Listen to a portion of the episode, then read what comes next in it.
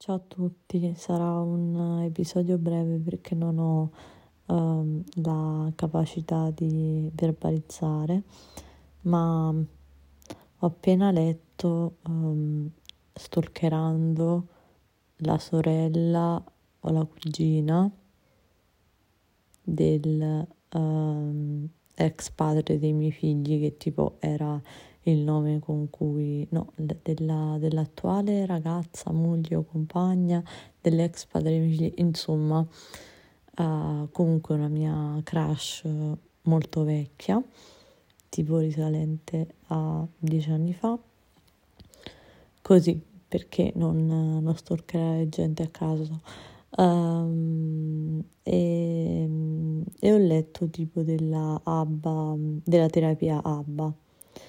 per chi non lo sapesse, uh, è una terapia a cui vengono, uh, diciamo, indirizzati i bambini con diagnosi di autismo. E oggi abbiamo i dati scientifici e quelli della comunità autistica per poter affermare che è una terapia altamente pericolosa. Uh, perché? induce dei veri e propri traumi um, alla, alla, al bambino e quindi alla persona che ne viene sottoposta. La terapia ABBA sta per uh, analisi applicata del comportamento, cioè l'acronimo di Applied Behavioral Anal- Analysis, um, ed è praticamente eh, una terapia che consiste nell'applicare ehm, diciamo i principi dell'analisi del comportamento eh, per la mh, diciamo cioè studia il comportamento umano cioè allora l'ABA in realtà è una scienza è una scienza che studia il comportamento umano e eh, le sue relazioni funzionali con l'ambiente sto leggendo da internet eh, con lo scopo di migliorare la qualità di vita agendo su comportamenti socialmente significativi. Qual è il problema dell'ABA therapy in persone autistiche? Il problema è che è una terapia che non mira a ehm,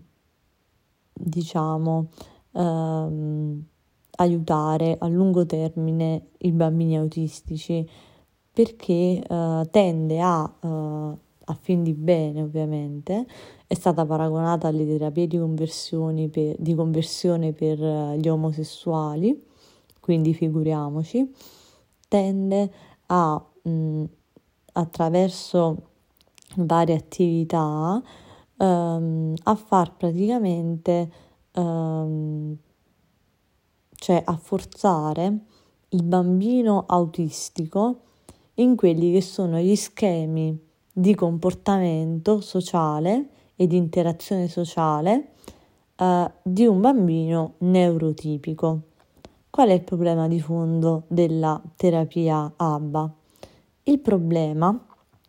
è che l'autismo non è un disturbo del comportamento e quindi eh, andando a sopprimere cose come ad esempio lo stimming, cioè che è definito scientificamente parlando come la ripetizione di ad esempio movimenti, quindi stereotipie, lo sto dicendo proprio a caso come mi viene in mente, come, cioè come me lo ricordo senza controllare, um, che serve al bambino autistico nonché all'adulto autistico per autoregolarsi, si va a creare in quel bambino un danno. Um, stessa cosa per cose come ad esempio um, esporre il bambino a stimoli uh, ad esempio luminosi o um, rumorosi, uh, cioè sono tutte cose che mandano la persona autistica in sovraccarico sensoriale. Quindi il bambino impara praticamente a sopprimere quello che è il suo uh, istinto di comportamento uh, e quelle che sono mh, le, le, proprie emozioni. Questo è, è, è percepito come fortemente abusivo. E um, diciamo che mm, è semplice pensare perché è percepito come sbagliato e come abusivo eh, e come traumatico, cioè bambini autistici che hanno seguito la terapia ABBA potranno sviluppare eh, disturbi da stress post-traumatico perché a nessun bambino neurotipico viene chiesto di sopprimere, cioè viene chiesta di sopprimere razionalmente una propria, la manifestazione di una propria emozione, mentre quello che viene chiesto di fare ai bambini autistici. Ma perché questa cosa? Perché eh,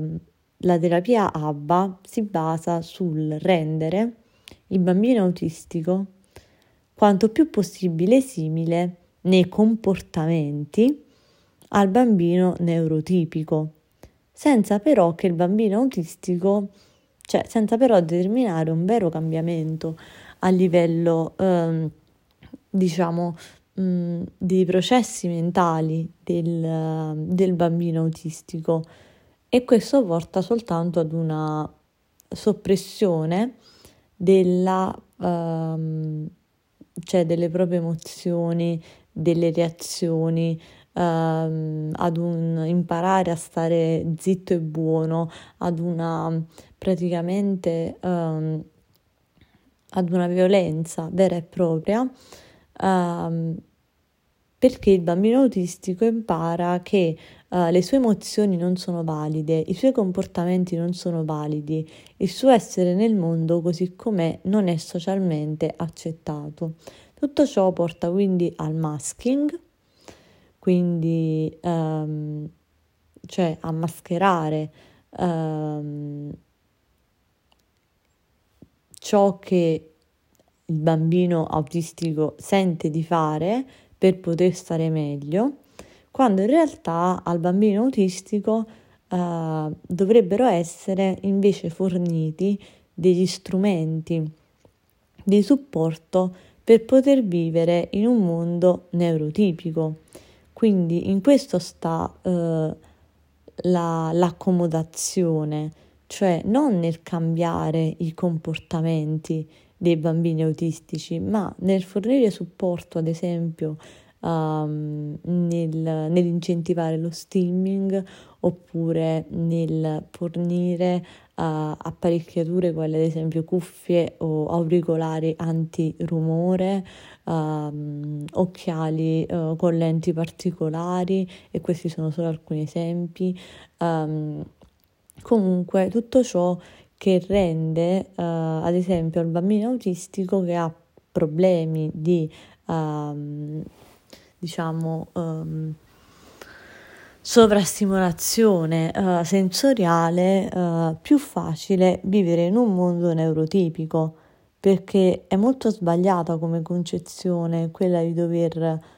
cambiare delle cose che non possono essere cambiate perché um, si parla di un diverso funzionamento neurologico che poi comporta un, diver- cioè, un diverso, cioè diversità a livello comportamentale. Ma perché dobbiamo insegnare ai bambini che quella diversità comportamentale è strana, non è valida? Piuttosto, piuttosto sarebbe meglio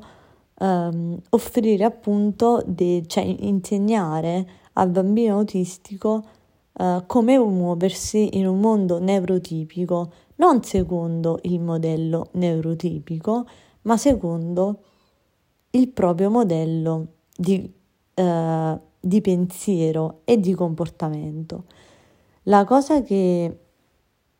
mi fa più rabbrividire è che questa ragazza che, in cui per, per sbaglio sono incappata nel profilo è a parte una mia quasi coetanea, quindi significa che tutto il tirocinio che sta facendo, eh, oppure tutto quello che, che, sta facendo sulla terapia ABBA,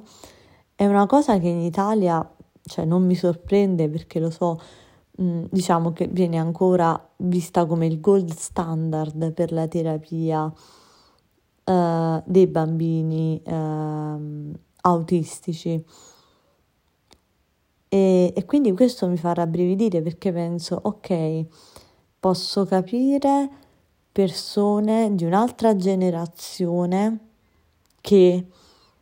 pensano che quella cosa sia il gold standard, ok, ma non posso capire persone della mia generazione, forse siamo ancora una, la vecchia generazione, essendo io più vicino ai 30 anni che ai 20,